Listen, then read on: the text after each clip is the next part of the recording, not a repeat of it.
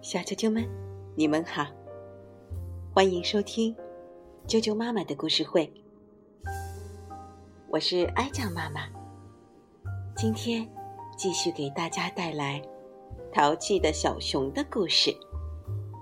昨天讲到，小熊没有听妈妈的劝告，泡了凉水，感冒了，在家里躺了好几天。等病好了之后呢，他吸取了上次的教训，开开心心的玩了一整个夏天。夏天过去之后呢，就到了秋天。秋天的森林可美丽了，大部分树上的树叶都变了颜色，有红色的，橙色的。还有黄色的和棕色的，这些叶子先后慢慢落下来，地上仿佛铺上了一层厚厚的地毯，踩上去软绵绵的。棕色的叶子比较脆，踩在脚下嘎吱嘎吱的。小熊特别喜欢在叶子地毯上打滚，可舒服了。秋天的森林是一块涂满了各种颜色的调色板。不仅树叶变得五颜六色，好多树上和灌木丛上还结满了各式各样的果子。这些果子也是五颜六色的，甚至比树叶还要丰富多彩。有黄色的、橙色的、大红的。深红的、绿色的，还有紫色的，有樱桃、海棠、山楂、李子，有酸枣、草莓、蓝莓、覆盆子，还有栗子、核桃、碧根果，等等等等，数都数不过来。小熊特别喜欢吃各种各样的果子。妈妈这个时候也忙起来，每天都要采摘很多果子，为过冬做准备。小熊跟妈妈说：“我帮你采果子吧。”妈妈高兴地说：“好啊，不过你要分清好果子和坏果子。有些果子虽然长得好看，但是有毒的，不能吃。”即使是好果子，也不能吃太多了，否则不消化，你会闹肚子的。小熊跟着妈妈采了几天的果子，妈妈告诉他哪些果子能吃，哪些不能吃，哪些吃多了会闹肚子。小熊觉得自己都记住了。有一天。他就自己提着篮子出门采果子了。这次小熊走得比较远，到了没有跟妈妈一起去过的地方。他在一丛灌木里发现一种特别漂亮的小红果子，他摘下一只尝了尝，酸甜酸甜的，很好吃。于是他摘了好多下来，也顾不得往篮子里放，就一个劲儿的吃起来。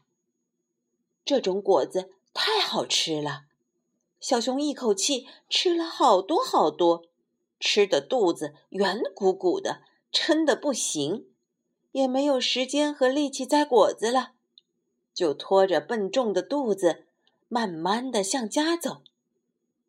走到一半。肚子疼得要命，小熊躺在地上哼哼。妈妈不知道小熊去哪里了。到了晚饭时间，去了几个朋友家，都没有小熊的踪影，找不到小熊，妈妈非常担心。想起小熊前两次的遭遇，妈妈怕他又受到伤害。赶紧出门四处找他。妈妈在森林里走了好远好远，一边走一边叫：“小熊，小熊！”过了好久，小熊终于听见妈妈的呼唤声。他虚弱的回答：“妈妈，妈妈，我在这里呢，妈妈，快来呀！”又过了一阵子，妈妈才顺着小熊的声音找到他。可是小熊肚子太疼了，走不动路，它又太沉了，妈妈也背不动它，只好陪着它坐在一棵大树下，给它揉着肚子。小熊感到难受，吐了几次，又拉肚子了，折腾了好久，直到半夜，心急如焚的熊爸爸找到他们，才把小熊抬回家。第二天，妈妈带小熊去看医生，医生说，小熊得了严重的消化不良，肚子坏了，需要休息，不能吃很多东西。只能吃最简单的食品，比如白米粥或者面包。其他那些他最喜爱的水果和坚果都不能碰，更不能吃蛋糕之类的甜品。小熊只好老老实实的喝了几天粥。秋天过后，就是漫长的冬天。冬天的森林。一片寂静，树叶都落光了，光秃秃的树枝静悄悄地屹立着。冬天的气温很低，天气很冷，哈出一口气就能看见嘴边的白雾。池塘也结了冰，没有青蛙在唱歌。有时候，森林里还会下雪。小啾啾们，今天的故事就讲到这儿。冬天到了，淘气的小熊在冬天还会有什么奇遇呢？明天继续讲他的故事给你们听。接着，跟我一起来念儿歌吧。今天送给大家的儿歌名字叫做《躲猫猫》。躲猫猫。月亮笑，星星亮，跳进小河躲猫猫。星星躲进浪花里，月亮找呀找不到，回到天上生闷气，气得脸蛋像蜜桃。躲猫猫，月亮笑，星星笑，跳进小河躲猫猫。星星躲进浪花里。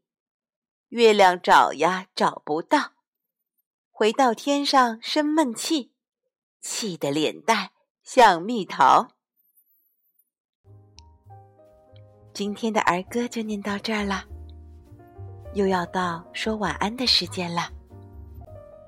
今晚一定要做一个美梦哦，晚安。